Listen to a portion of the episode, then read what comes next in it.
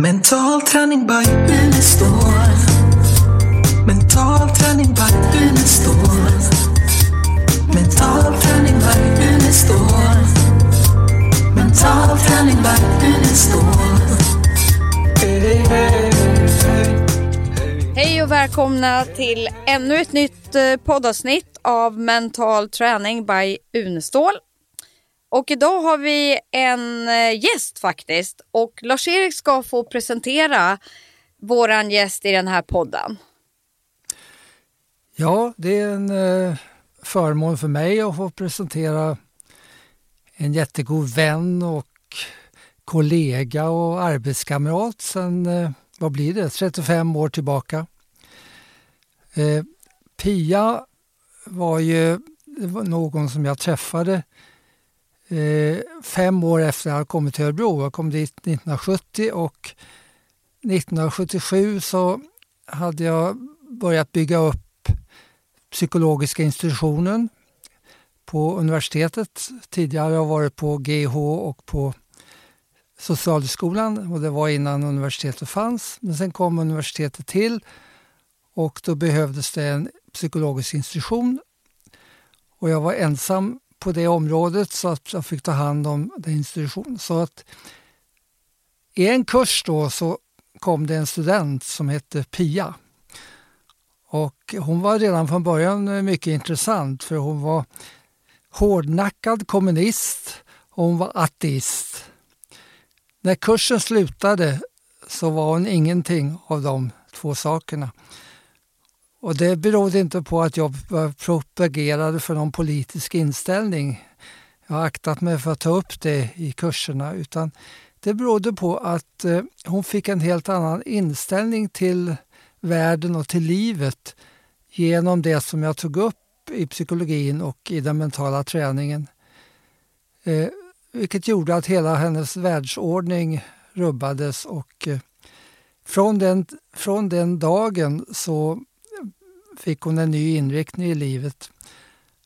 Och det ledde fram till eh, att eh, tio år senare eh,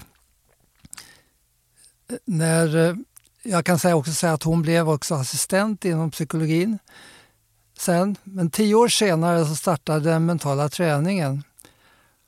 Och eh, det blev så många deltagare så att eh, vi visste inte riktigt hur Eh, hur vi skulle göra med allt arbete. Och eh, då tänkte jag Pia kommer att vara idealet för att gå in och ta hand om till exempel rättningarna till alla de som läser mental träning. Och hon tackade ja till det och det har hon fortsatt med ända fram till nu.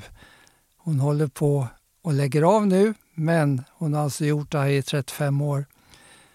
Och det är många utav eh, de som har läst mental träning som har henne att tacka för mycket eftersom eh, hon har varit väldigt engagerad i det här jobbet och gett många kommentarer och feedback och råd till de som läst mental träning. Under tiden har hon gjort mycket annat också. Hon har ju varit eh,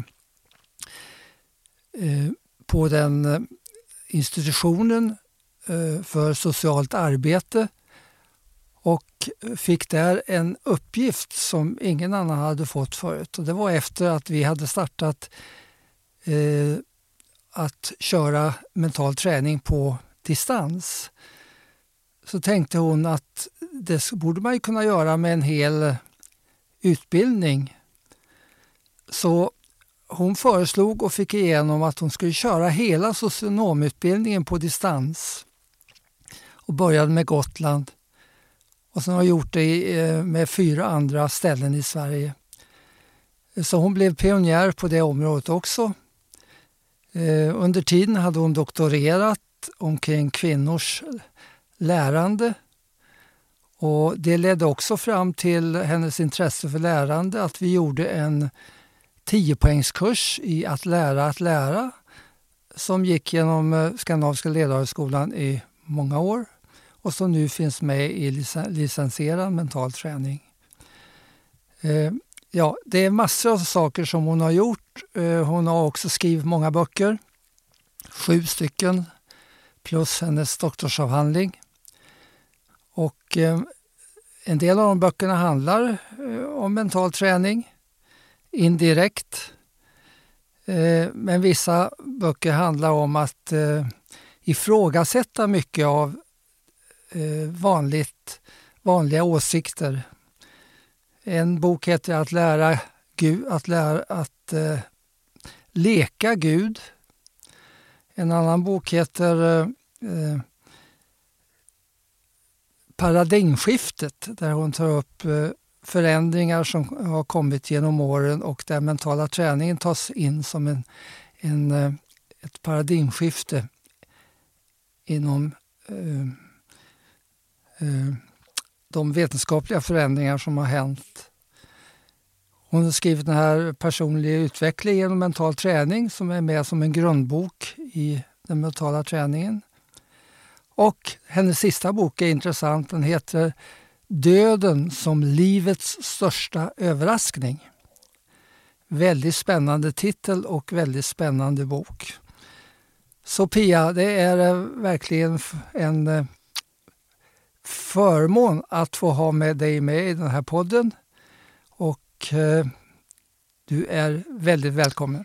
Tack Lars-Erik för din fantastiska presentation av eh, våran gäst i vårt nya poddavsnitt. Välkommen Pia Hellertz. Tack så väldigt mycket. Ja. Det här ska bli spännande. Ja, det tycker jag med. Du är ju en väldigt fascinerande person och har varit med om väldigt, väldigt mycket. Så vi kommer att ställa lite frågor till dig så får vi se vart vi hamnar någonstans under det här Jättebra. avsnittet. Till att börja med så är ju vi jätteintresserade och nyfikna på hur träffade du Lars-Erik Unestål? Ja, det är en historia för sig. Jag gick på socionomprogrammet här på dåvarande högskolan i Örebro. Och jag var faktiskt aktiv kommunist, ateist. Jaha. Någonting som, alltså det enda som räknades var det som vi kunde mäta och väga. Allting som handlade om psyke och sånt där, det var bara löjligt frum. Det var, jag till och med hånade sånt. Oj då.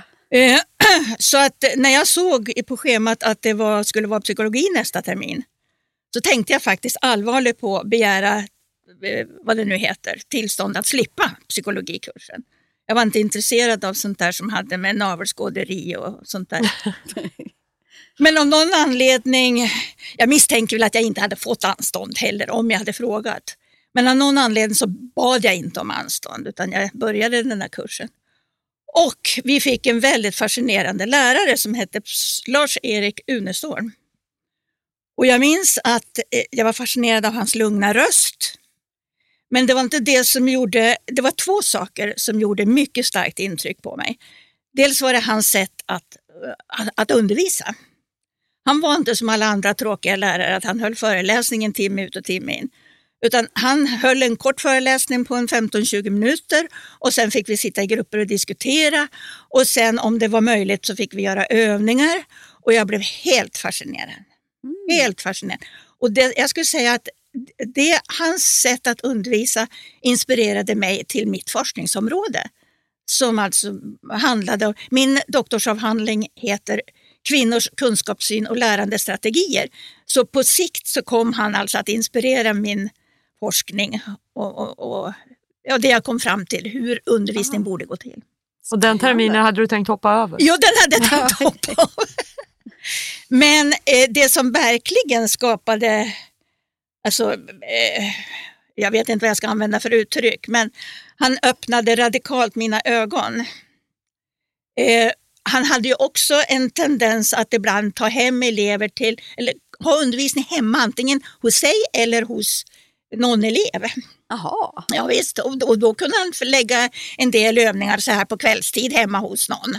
Och det var ju jättespännande för det blev ju lite mer avslappnat. Och jag glömmer aldrig den här kvällen när han berättade om sin forskning i Uppsala. Ung grabb, då, student i Uppsala. Han hade ju forskat på hypnos under en utav, alltså den mest kände hypnosprofessorn. Just det. Eh, Var det Hilgard eller? eh, Björkheim. Björk här. Mm. Och, ehm, och så berättar han lite om, om sin forskning då.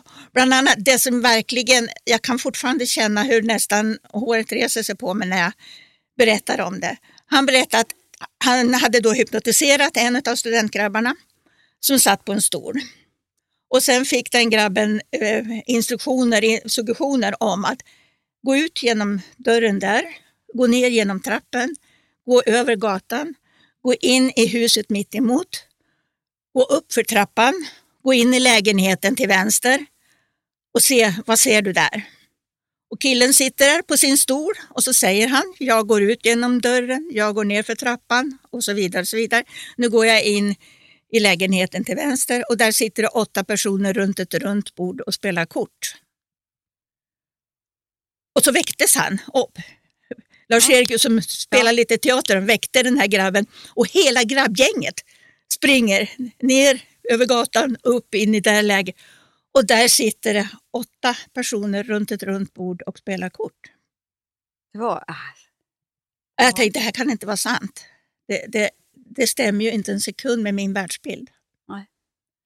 Och jag känner fortfarande hur, hur, det här, hur omskakad den blev. Men jag, jag slog inte ifrån mig, utan jag blev nyfiken. Det var tur det. Ja, det var Ja, väldigt tur. För det ledde ju vidare Ja. till, ja, till vad vi har idag. Så, Ja. så ehm, ja, hur, jag, jag lyssnade ju med mycket öppna ögon och öron på hans Så han var din lärare från första Han var början? min lärare ja. i psykologi. Ja. Ja. Och vad hände sen då? Ja, Hur började ni jobba ihop då? Nej, sen blev det ju så att det, det visade sig att han blev ordförande för Västsvenska föreningen av klinisk och experimentell hypnos. Ja. Och hur i hela friden det gick till att jag blev vice ordförande, det minns jag fortfarande inte, men det blev jag. Ja. Eh, Och sen startade han eh, psykoterapiutbildning som använde förändrade, alltså tekniker som använde förändrade medvetandemetoder. Och det var ju en fantastisk psykoterapiutbildning, så den hoppade jag ju också på. Såklart. Såklart. Ja.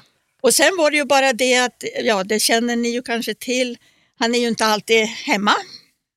Så när det var examinationer så fick jag läsa mina kurskamraters examinationer Mm. och så fick jag tala om för honom att den och den och den är godkänd. Och så fick han bara skriva under. Hoppsan! Nu kommer, san- här sanningen. Nu kommer det fram här. Får nog ta in Lars-Erik och konstatera det här. Men det var ju en treårig psykoterapiutbildning. Ja. Så mm, jag blev, jag blev ju psykoterapeut. Men mm, den utbildningen var ju inte statligt godkänd så jag fick, jag fick den godkänd senare på papper. Men jag har aldrig direkt jobbat med psykoterapi men däremot är jag ju oändligt tacksam för de kunskaper jag fick Ja, när jag sen blev lärare själv. Då. såklart. Och så först blev jag ju socialarbetare. Så det hade jag ju nytta av Ja. hans kunskaper. Vad är det roligaste jobb du har haft? Eh, mitt drömjobb, oh, det måste jag få berätta om. Ja. Jag blev ju socionom och jag har ju alltid fått för mig att jag älskar att hjälpa människor. Det har jag ju älskat också, verkligen. Eh, Som socialarbetare så fick man ju på den tiden hjälpa, verkligen hjälpa. Reglerna var inte lika hårda och styrande som de är idag. Nej. Eh, Så det, det var ett fantastiskt jobb. Så jag jobbade ja, som be- behandlare för missbrukare, jag jobbade som kurator i en, i en eh, sjätteklassare. Bara som en liten parentes. Jag jobbade som kurator i en skola här i Örebro. Men då var det en sjätteklassare som hade jättestora problem. Mm. Och då ville rektorn att jag skulle ta några av de här bråkigaste ungarna till en speciell klass och så skulle jag vara deras lärare. Jag hade ju ingen lärarutbildning. Men det som var roligt, jag hade hållit på med astrologi ett tag. Ja. Och eh, jag var väldigt duktig på att rita upp horoskop men jag lyckades aldrig lära mig riktigt att tolka. Jag, jag fick veta sen att min intuition inte var så stark. Eh, men det jag upptäckte att eh, majoriteten, om det var fem av sex, tror jag, som var tvilling, födda i tvillingens tecken. Och ni vet, Ja. tvillingar är ju otroligt rörliga och allting ska hända samtidigt. Och det är ju många sportledare som vill ha tvillingar i, i lagen för att de just är snabba och Och dessutom var deras lärare tvilling. Jaha. Så det var ju totalt var ju kaos, kaos, ja. i klassen. Så när ju- jag fick över dem till mig så hade vi jättetrevligt. Ja, spännande reflektion. ja. Ja. ja, då förstår jag att det var rörigt med alla de där tvillingarna. Men eh, det här, eh, så, så, så blev jag ju socialsekreterare då som jag var ett antal år. Ja. Men jag började tycka att det var bedrövligt tråkigt till slut. Eh, Så jag började fundera vad ska jag kunna göra. Mitt drömjobb var ju att få vara lärare för blivande socionomer. Det var verkligen, men det var ju inte troligt överhuvudtaget att lilla jag skulle kunna bli det. Men jag vet, har ni hört talas om en kinesisk bok som heter I Ching? Orakelboken. Ja, or, ja. Orakelboken I Ching. Eh, C.G. Jung, psykologen, han har skrivit förordet och han skriver där någonstans att han tror att varför kineserna var så sena när det gällde att söka sanningen, alltså vetenskapligt sena. De eh, har utvecklat sin forskning och sina vetenskapliga metoder på senare tid. Och han trodde att det berodde på att de hade I Ching. För när de fick en fråga i huvudet så slog de i orakelboken och där stod svaren. Jaha. Och jag tänkte, gud vad spännande, det måste jag testa. Så eh, nu bestämde jag mig för att fråga, hur ska jag bära mig åt för att få ett nytt jobb? Jag vill inte vara socialsekreterare längre. Så jag satte mig en kväll och då finns det instruktioner hur man lägger eh, man kan använda röll, torkade röllekastjälkar eller man kan använda kinesiska mynt, ni vet sådana runda med fyrkantigt hål i. Ja. Men jag använde röllekastjälkar. och så la jag dem på ett speciellt sätt, eller de- hamnar, man, man jag har glömt exakt hur man gör. Och, och då visar resultatet en siffra i orakelboken. Och när jag läste den, och det handlar ju om att tolka, det handlar ju inte att det står gör så Nej. här. Utan, men jag tolkade så här att skapa ditt nuvarande arbete så attraktivt att du gärna vill stanna kvar. Ungefär. Alltså, Ja. Men det var budskapet. Och tänkte att det var väl intressant, en intressant utmaning. Men jag tyckte den var kul också så jag satte igång och, och, och bearbeta mitt jobb. Så att det blev faktiskt så himla roligt så jag tänkte wow, det här är ju toppen. Då ringde prefekten för socionomutbildningen och frågade Pia kan du tänka dig att komma och undervisa? Alltså, det är fascinerande. ja, Och det kunde jag ju tänka mig. det kunde Ja, du tänka dig. Ja. Och sen var jag där i 25 år. 25 år. Mm. När började du... ehm, jag tänker på, du har ju eh, rättat så många PM under hur många år som Hur många år är det och vad tar du med dig om he, av hela den här perioden? Får jag berätta hur det började? Ja, Det gärna. är punkten vi pratar nu. Ja, så vi nu bara pratar vi-. Det punkten Och det står för? Personlig utveckling genom mental träning. Och det är ju den här distansutbildningen Ja. som Lars-Erik skapade och som finns fortfarande på Unestål Education. Ja, precis. En, eh, han var, jag skulle tro att han faktiskt var först med... Di- Distansutbildning Ja. i Sverige? Ja, absolut. ja, Det var han. absolut. Ja. Han var verkligen före sin tid. Ja, och den är mer aktuell än någonsin. Ja, verkligen. Apropå, apropå före sin tid, då måste jag bara få säga en liten Ja, parentes. Ja. Jag tror han var först i Örebro med video. Ja. Så när jag och barnen hälsade på honom vid något tillfälle mitt i sommaren så plockade han fram, för att barnen skulle då ha någonting att göra, plockade han fram jul, ni vet kalanka. Jaha. Så barnen fick sitta och titta på det mitt i sommaren. Visst tyckte de det var lite roligt, men sånt ska man titta på på julen. Ja. Såklart. Jo, så han har alltid varit före sin Ja. tid. Men eh, det som hände, då hade, det här var alltså hösten 1987, 87. 87, för då hade jag börjat jobba då heltid som undervisande lärare, adjunkt Mm. på socionomprogrammet. Åh, jag älskade det, jag hamnade i paradiset. Eh, ett problem var att eh, jag fick en antydan ifrån prefekten att eh, den lärare som jag då började alltså, ersätta, vikar, vikariera för, hon skulle komma tillbaka. Hon fanns i Libanon, men hon skulle komma tillbaka. Så jag fick bara jobb på halvtid. Eh, så på, i princip då skulle jag vara arbetslös på halvtid. I det ögonblicket, jag ser fortfarande, ni känner ju Lars-Erik, Ja. han, han har ju alltid sprungit, men han sprang i korridorerna på universitetet så sprang han jämt. Han gick aldrig. Eh, jag kommer då, ska gå in till prefekten och så kommer eh, Lars-Erik springande i korridoren. Och så säger han, hej, det här är ju alltså, vi har ju då känt varandra några år, men då var det ju några år som vi inte hade haft någon Ja. direktkontakt. Eh, vad gör du här, sa han. Jag, så, eh, ja, jag undervisar här och, och jag har precis fått veta att jag bara får halvtid. Vad bra, då kan du börja jobba med mig, säger han. Då hade han fått rektors godkännande att starta sin gamla kurs idrottspsykologi och mental träning på distans. Och det var fantastiskt. Lars-Erik hade ju lyckats få med sig rektor plus några till från högskolan till Open University i England. Så att de fick liksom se hur de jobbade och inspireras. Och så. Ah.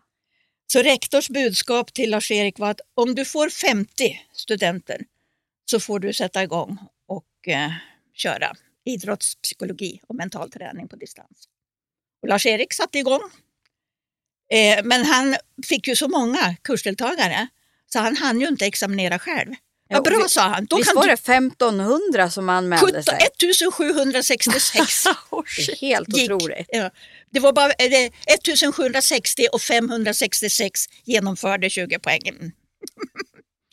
Det var ju bara det att eh, väldigt många eh, var ju inte idrottsfolk. Nej. Utan han upptäckte ju snart att människor använde teknikerna, mentala träningstekniker, för andra. Ja. Till exempel gå ner i vikt och, Ja. och ja, Må bli en duktig och- ledare. ja. Eller vad det. Så då fick han tillåtelse också att, att skapa två kurser. Den ena idrottspsykologi och mental träning och kursen personlig utveckling mental träning. Men det var samma kurs. Ah. Men skillnaden var alltså att först i slutbetyget då som personalavdelningen på högskolan fick eh, skriva ut så fick kursdeltagarna själv önska om de ville ha idrottspsykologi eller personlig utveckling. Det här var spännande. Det har jag aldrig hört. Spännande. Kul att få höra nya grejer. Och så sen, ja, men han är ju, han är ju helt otrolig. Eh, varje terminslut, eh, traditionellt terminslut, så hade han ju höst och vårmöten i matsalen på högskolan. Och eh, de som då hade blivit klara med pumpen då, Mm. Eh, vi lyckades få personalavdelningen att skriva ut pappret Ja. i tid, så de fick ju ligga det, ja, det sista natten nästan Ja. och skriva ut intygen. Så då hade vi en ceremoni så jag fick dela ut de här intygen till de som var klara. Och den har ju fortsatt även på Skandinaviska ledarhögskolan ja, men det är under precis. många år. Så var det ju på vår, I vår början där, ja. ja. i början var det så. Ja. Ah. Jo, det var verkligen ett äventyr. Det var verkligen ett äventyr. När jag tänker på mental träning, vad säger du om det? ja. Att samarbeta med Lars-Erik Unestål har verkligen varit mental träning på många sätt. Jag vet. Men eh, eh, väldigt tidigt, jag, jag måste få ta det också, för vi spelade ju in, han spelade ju in eh, videolektioner och föreläsningar på sådana här VHS, Mm. videokassetter. Och när kursdeltagarna började, så, jag menar de började ju innan hela kursen var inspelad. Så han fick ju ligga och spela in. Allt eftersom kursdeltagarna... Framförhållning. Ja. Ja, det, det var... Eh, och det var ju lite nervöst. Så kvällen innan så kom han på, han tycker ju alltid om att ha publik. Ja. Eh, Ja. För då han vill ha lite, lite dialog. Och så, här, ja. ja. så d- då kvällen innan kunde det vara, hur får jag tag på publik? Så då kunde han engagera en klass på högskolan som fick utgöra publik. Ja. Och så sen kunde han bara komma och säga, Pia, idag ska vi prata om, eh, ja, och så var det något tema, följ med. Och jag hade ju, i början hade jag ju aldrig suttit i en sån där inför video. Men han, han var fantastisk på det viset att han, han är duktig att ställa frågor och han lyssnade. Mm. Så att, väldigt naturligt. väldigt Ja. enkelt att vara och sitta där och prata trots kamera och trots Mm. kamerakille. Och... Så ja, det var en utmaning, men jag stärkte ju mitt självförtroende på det viset. Ja, såklart. Men sen måste jag ju också då själv syssla med mental träning. Så jag genomförde ju naturligtvis troget de där, jag tyckte ju, jag älskade ju både muskulära och mentala och mitt, min favorit var ju självbildsträningen. Ja. Och det, sen genom alla år, på en, jag skulle säga nästan än i det sista, då, det fanns ju alltid ett personalrum på högskolan som sen blev universitet 1999. Och jag kunde gå in där på luncherna med Lars-Erik i öronen och slappna av. Jag är ju en typisk eh, göra allt på en gång människa. Ja. Så jag får lätt spänningar. Till och med fortfarande som pensionär så drar jag på mig spänningar och får ta till lurarna. Och lyssna lite då. Ja. Bara det här att spänna och, och slappna av är ju otroligt skönt. Eftersom du har läst så många PM och så här. Vad, vad kan du se som en röd tråd eh, som finns med i många, många svar hos eh, de som har gått igenom den här utbildningen? Ja, det, det första som poppar upp det är ju hur, hur man är i slututvärderingen säger att det här var det bästa jag någonsin har gjort och den bästa utbildningen jag någonsin har gått. Och det, och så. Men sen det som också kommer fram ganska ofta det är ju att Gud, den här delkursen kom precis i ett ögonblick eller den här boken blev perfekt för mig nu för jag, här, här får jag förklaringar på en alltså, Mm. ständig bekräftelse. Ja, Det är det verkligen. ja fantastiskt. Och sen tycker jag det är intressant också. I princip skulle jag säga att det är två typer av människor som, som går kursen. Den ena typen som redan har lite, de kanske är någon coach eller lärare eller någonting och som vill bli bättre på att hjälpa människor. Och den andra typen som vill förbättra sig själv, utveckla sig själv.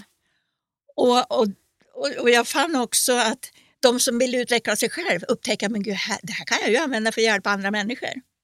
Ja. Medan de som ville ha, ha kursen för att kunna hjälpa andra människor upptäckte wow, det här är ju bra för mig också. Ja. Just det, den blir Ja. medveten och tar ansvar i sitt Ja, egna visst. liv. Ja. Visst. Det jag tycker är fascinerande också med eh, punkten, då, den Mm. mentala träningen, är ju att den är, han har utformat den så att den är ju till faktiskt för alla. Ja, För det är ju ovanligt med utbildningar som jag menar, alla kategorier av människor kan gå. Och Ja. Du kan vara arbetslös och långtidssjukskriven, professor, eh, snickare, sjuksköterska, läkare, vad som helst. mm. Det tror jag är rätt så unikt. Du som liksom hållit på mycket med utbildningar, håller du med mig eller? Alltså, ja faktiskt. Nu har jag ju i och för sig Ja, det är klart, jag har ju gått en massa kurser. De flesta kurser är ju riktade mot, speciella, mot Ja. speciell målgrupp. Men eh, jag menar, det...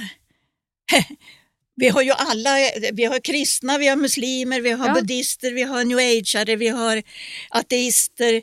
Och det, det passar alla. Ja, det, jag tycker att det är unikt Och med, det som med du det. säger, det, vi har läkare och präster och, och eh, murare och Ja. chaufförer och, och alla. Unga och alla åldrar. Ja, visst, och, ja det också. Ja. Och det, det, där säger du en sak. Oavsett vilken ålder de är i, så säger de, gud det här borde jag ha läst tidigare. Och, och det roligaste var det när vi hade en 18-årig kursdeltagare som också säger, det här borde Ja, jag ha läst tidigare. ja, det är fascinerande. Ja, det är det ju ja. verkligen. Ja. Är det något speciella som du kan komma ihåg sådär som du känner att... Person? Ja. Eh, jag, jag tycker nog att den person som poppar upp då och då, det är arbetsledaren som var livrädd för att prata inför folk. Så han, alla möten och så här, och det är klart hans medarbetare växte ju, för han vågar själv inte prata, men han lät sina medarbetare göra det. Ja. Och eh, när, när han hade gjort klart kursen, då fick inte hans medarbetare prata längre, för då hade han börjat njuta av att göra det. ja, det är fascinerande. Ja, det, Härligt. Du, du har ju, eh, ja det är ju mycket du har varit med om, men jag är ju lite intresserad av det här som jag bara har hört lite grann i förbifarten att det måste vara många år sedan där du av någon anledning hamnar i en sekt. Vill du berätta om det? ja. För det är ju intressant, vad är det för mentala mekanismer som, som gör att man går med i en sån och även vad krävs för att kunna ta sig ur som du verkligen gjorde? Mm. Är det före eller efter du började studera? Nej, det, var, eh, det var under tiden som jag jobbade som lärare. Jaha. Ja. Oj, spännande. Eh, men eh, jag kan väl bara nämna en, en, kort att jag har ju sedan 44 år tillbaka anammat en, vad ska jag säga, en andlig vishetslärare som heter Martinus, en dansk författare och vishetslärare. Den här, då när det här med när sekten startade, Ja. då bodde jag i en fastighet här i Örebro som en god vän ägde. Vi kallade det för växthuset i Örebro. Det var ett, en kursgård för personlig utveckling. Mm. Och i, runt om i Sverige så finns det sådana så kallade växthus. Växthus med dubbelt V i början. Där eh, kärnan finns på Väddö hos Lena Kristina Tulse. Och vid den här helgen skulle vi ha årsmöte. Så det kom folk ifrån alla växthus i Sverige. Och tidigt på lördagen, det här lördag söndag, tidigt på lördagen så fick vi höra rykten om att det skulle komma ett par indianer på kvällen. Vet, alla blev ju så här, indianer är ju något extremt exotiskt. Så det såg vi fram emot. Och fram emot kvällen, mycket riktigt, så kom det två otroligt vackra herrar. En, ja, vad, vad kan han ha varit, 40-årsåldern och sen en grabb i 25-årsåldern, någonting sånt där. Hur gammal var du då? Ja, vad kan jag ha varit? Det, jo, det var 91. Så Ja. hur gammal? Jo, jo, just det, jag skulle ju fylla 50 på hösten. Jaha. Just det. Just det. Eh, och han, den här shamanen då, ledaren, han var så otroligt kunnig, otroligt fascinerande. Och han kom, började också berätta, förutom att han berättade om helgonet Birgitta och, och en del, alltså han var så beläst, så nämnde han i förbigående Martinus. Och, eh, och sen berätt, berättade de att eh, deras mission det var att eh, rädda planeten jorden. Och eh, bland annat så berättade han att eh, så som vi bedriver vår skogshantering idag är väldigt destruktiv. Så eh, de försöker köpa upp plättar av jord runt om i världen för att skapa en plantera jord, en skog som skulle vara så att säga hälsosam för planeten jorden. Och vi tyckte ju, jag tyckte det här lät ju helt... Jag kan ju säga det, att vi var väl kanske 20-30 personer på det här mötet och vi samlade ihop 50 000 till honom. Mm. Eh, och jag var ju så fascinerad så dagen därpå, de var, så sen på kvällen då när mötet var slut och det skulle vara dags för, för att gå hem var och en till sitt, så frågar de, finns det någon park i närheten? Och jag minns att jag sa, var, var, varför frågar du? Jo, för, för vi vill sova där. Men så, här, gud, här finns det mycket utrymme, vi kan sova här inne. Vi sover aldrig inomhus. Ja, ni hör, det är ju lätt Ja. att fascineras. Mm. Ja, men vi har ju en trädgård här ute. Så eh, de gick och la sig och sov i trädgården där ute. Det här var på våren, alltså mars. Oj då, då är det ju kallt Ja, också. de hade lite någon Ja. filt och så här. Men eh, dagen därpå så sa jag, Eh, alltså, och de skulle då, de var på väg, de skulle slå läger uppe i Sollefteå. Och, och de var då en, ett gäng på 70-80 personer. Mm. Så jag frågade dagen därpå, då, finns det någon möjlighet, om jag kommer upp till lägret, eh, kan jag få lära mig så att jag kan skriva en rapport eller en bok om det här? Nej, sa han, det får du inte. Du måste leva med oss. Så då bestämde, då köpte jag mitt livs första bil. Som Jaså? tur var hade jag hade fått en, en övertidsersättning så jag klarade det. Så som 50-åring kör- köpte jag min första bil. Och, så jag hade någonting att köra upp till Sollefteå skogen med. Då. Oj då. och sen bodde jag där i skogen en sommar. Tre månader ungefär, två och en halv månad. Mm. I det de kallar för Guam, men som andra kallar för tipi. De hade ju sitt eget språk. Precis som i många sekter Mhm. så använder, skapar de sitt eget språk. Hur var det att leva där då? Jo, det var, det var spännande. Det var bara det att... Eh, jo, nej, det var jättespännande. Och jag ville ju fortfarande skriva om dem. På hösten så skulle jag skriva en eller gå en kurs som heter Det goda samhället, en doktorandkurs. Då hade jag börjat forskarutbildning. Ja. Och då tänkte jag, men det här har vi ju ett exempel på det goda samhället. Så jag skulle ju skriva om dem. Och då ville jag ju lära och det kom ju massa turister till lägret. ja. Så um, för att verkligen få lära mig så följde jag, han hette Matterhorn, den vackra indianen, som hade guidade turer runt skogen. Och som visade sig sen inte heller vara indian då, men han Nej. såg verkligen ut som en indian. Och han berättade allt om, om deras idéer, varför de odlade som de gjorde, varför de levde som de gjorde, relationer inom gruppen. Ja, det var otroligt fascinerande. Och jag hängde med dag efter dag efter dag och gjorde anteckningar och spelade in. Och... Så efter eh, en månad då fick jag ta de där guidade turerna. Jaha. Så jag gick runt där och berättade för turister. Hade du avancerat där? Ja, verkligen. Ja. Och inte nog med det, eh, shamanen lovade ut att han skulle göra shamansk healing. Eh, så då fick jag till och med sitta på ett kontor i ett, ett eh, hälsohem som låg alldeles nära där. fick jag sitta på kontoret inomhus och svara i telefon. och- Ja, ja. Men jag kan väl säga att det blev bara en enda klient som kom och, och ville ha shamansk healing. Vad var det viktigaste du tog med dig själv från en sån sommar? Jo, det absolut bästa det var ju, alltså, och jag trodde ju fortfarande hela tiden på att de var sanna. Eh, men det började i slutet på sommaren komma rykten om att det stod i pressen att de var falska indianer och så här. Och, och, det vi som då trodde på dem sa, "Det- titta det är typiskt, här sprider man rykten om och så vidare. Och så vidare. Men jag kom ju hem till eh, Örebro då och skulle börja undervisa på hösten. Och eh, ja, det, det är fascinerande det här med den så kallade slumpen. Bland det första, och då skulle jag ha en sjunde termins, alltså examensterminen också. Och det innebar ju att jag var handledare för C-uppsatser.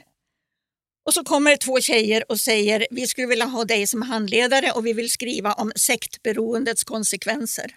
Oj då. Det är jag.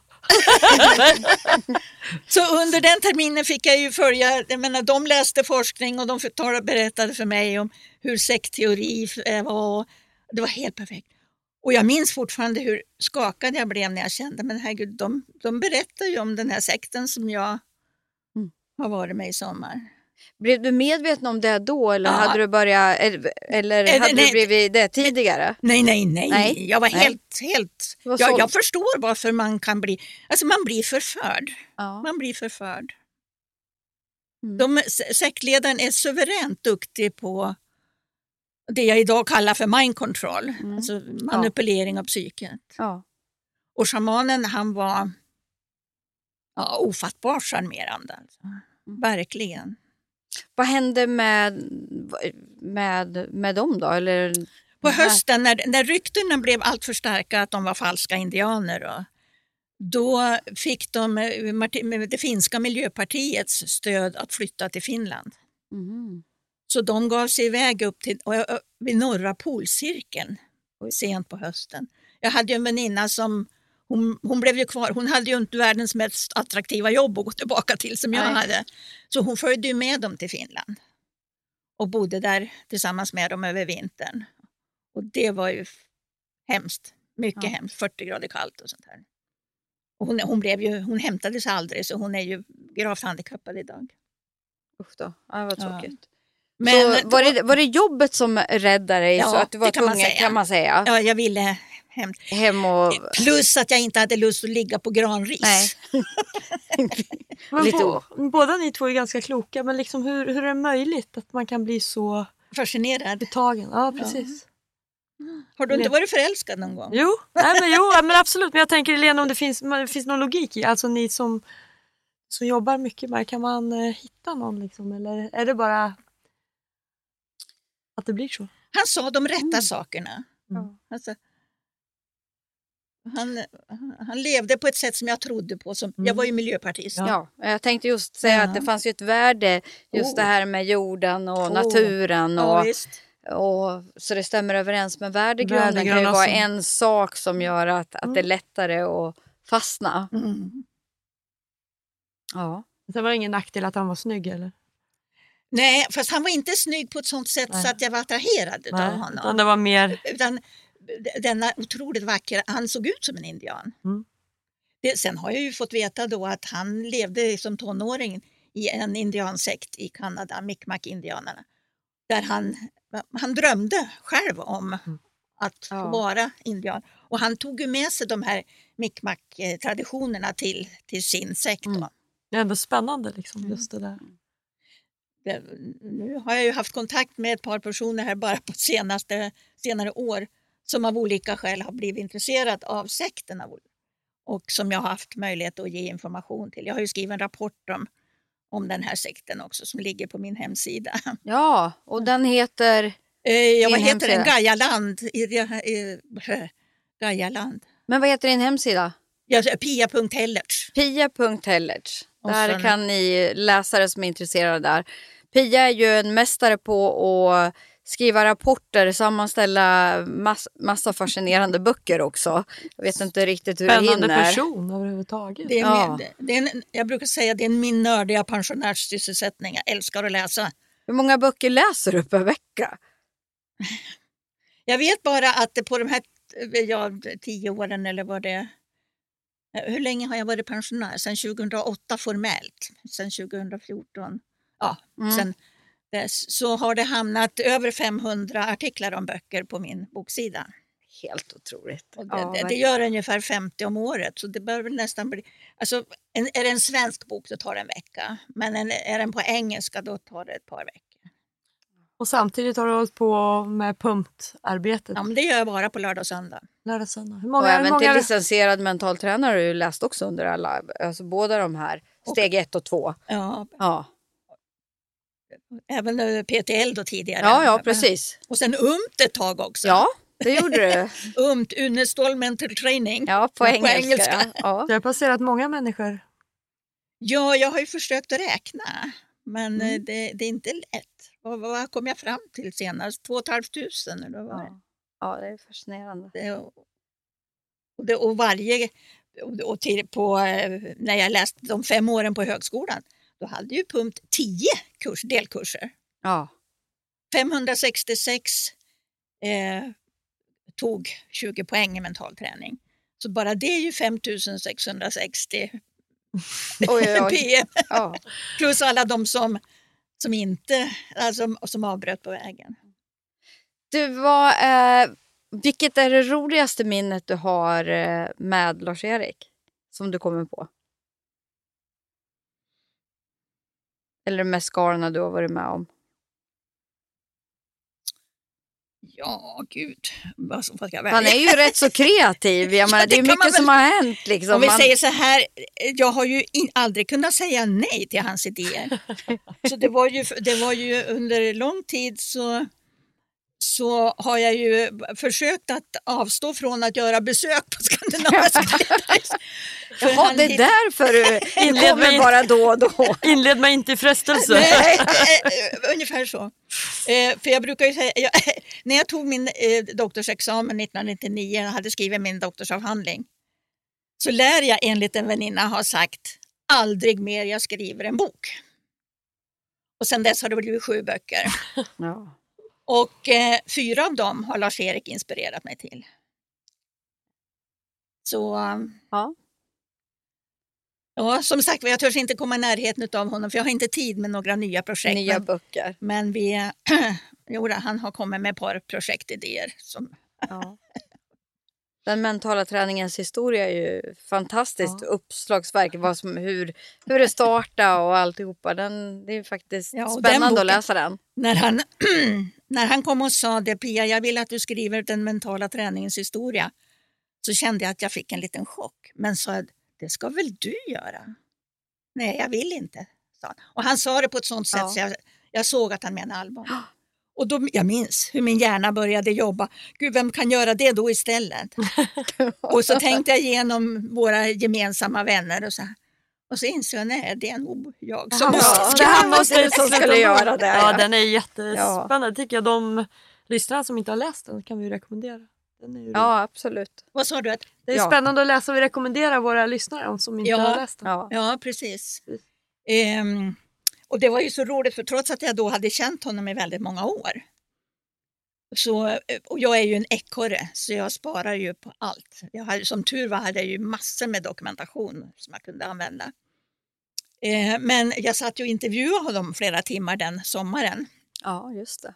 Och trots att jag tyckte att jag visste allt så, så fick jag lära mig nytt om honom. Ja. Det upplever ju vi med här i podden. Liksom. Ja, det kommer upp nya grejer och, Ja. eh, som man inte har hört som Ja. är jättespännande emellanåt. Ja, det här, han är en otrolig person. Ja, Gud har sänt honom, till, vi, håll, vi håller med. Ja. Eller vem det nu är som har sänt honom. Ja. ja. Mm. Någonting mer som du vill tillägga innan vi rundar av? Ja, en sak som jag tänkte säga tidigare när du pratade om det här med, med, min, min egen mentala träning. Ja, Ja. En sak som eh, överraskade mig då och då, jag, jag, mitt favoritprogram var faktiskt självbildsträningen. Mm. Så det brukade jag, bara för att jag njöt av att ligga och lyssna. Jag slapp, jag slapp ju som spännande, man Ja. slapp göra något. Ja, jag slapp, kunde vara slapp mer. målprogrammera, jag kunde bara ligga och lyssna. Och då hände det att jag upptäckte, och det här hände genom åren som när jag undervisade. När jag satt på möten eller när jag föreläste. Eller någonting. och så plötsligt upptäckte jag att jag vågade säga och göra någonting som jag inte tidigare hade, visste att jag inte vågat säga och göra. Det, det är fascinerande. Ja, För det stämmer, när jag började läsa eh, PUMT också så, så blev det så att den här personliga utvecklingen märkte man inte förrän man började reflektera Nej. efter ett tag. Men nu gjorde ju jag annorlunda. mm, För ett halvår sedan då skulle jag ha reagerat och betett mig och sagt och tänkt så här. exakt. Och nu gör jag så här. Så det kan liksom, den personliga utvecklingen kommer smygande och det är fascinerande. Mm. Ja, det var väldigt Ja. överraskande. Men det finns en sak som jag inte har klarat av. Och, eh, ja, nu tänker jag inte ta itu med det. Okej. Och det var vikt, vikten. Jag har alltid i hela mitt liv haft problem med vikten. Och jag, jag, visst har jag gått ner ibland och så har jag gått upp igen. Så frågade jag Lars-Erik en gång att Mm. eh, varför tror du att jag inte går ner i vikt? Och då säger han direkt, jag tror inte du har hittat en attraktiv målbild. Nej. Det gick direkt in i mig. Ja. Därför att de människor som jag har älskat och tycker är supermysiga, det är mulliga människor. Ja. Men det är så jag tänker på när jag ser dig. Du är oerhört vacker och du ska ju vara precis som du är. Det är ju det, den du är. Jag har bara sagt till mina barn, ni får bygga en bredare kista. Det kan det vara det, det, stä, det stämmer nog faktiskt. Just det här att målbilden är ju så otroligt viktig. Ja. Och stämmer inte, även om du liksom tänker den kognitivt men inte gör det, får in det i hela dig i, Mm. i ditt inre, ja då, då spelar det liksom ingen roll. Jag hittade häromdagen, när jag sitter och rotar i datorn ibland, så hittade jag en text som jag skrev 2010, hur jag ville att vi skulle bo. Jag bor ju i samma villa som min dotters familj. Och då skrev jag ett antal punkter, precis hur jag ville. 2011 så hände precis de här sakerna. Ja. Och då hade jag glömt det där som jag skrev 2010. Det hittade jag nu. Ja, Så jag skickade till min dotter och sa, titta här. ja. Det var en mycket kon- Men det är lite härligt på lunchen så också som du säger, jag har kommit hem. Du sa det Ja, verkligen. Där, jag har verkligen kommit hem där. Mm. ja du bor jättefint, det är Ja, jättemysigt. Fantastiskt tycker jag. Ja, vad kul att du faktiskt eh, ville vara med Mm. i våran podd Mental träning by Une Ståhl. Eftersom eh, du inte brukar vara med i poddar och vi har lyckats få hit dig så är jag jätteglad för det, verkligen. Eller Tack vi är det. Ja, jätteglada. verkligen. Tack för det här spännande äventyret. Ja. Eh, nu kan du checka av eh, att du har poddat Ja, också. precis. Ja. Mm. Men då rundar väl vi av då och Ja. säger eh, på återhörande alla kära lyssnare. Och som vanligt om ni har några frågor så har vi ju äntligen fått till den vi ska ha som adress. Det blir fragor unestal.se. Ja, och Unestal med eh, utan H, bara L. Nu för din. Så ha det så bra alla lyssnare så hörs vi nästa vecka. Hej då! Hej då! Hej då. Mental träning by Unestål. Mental träning by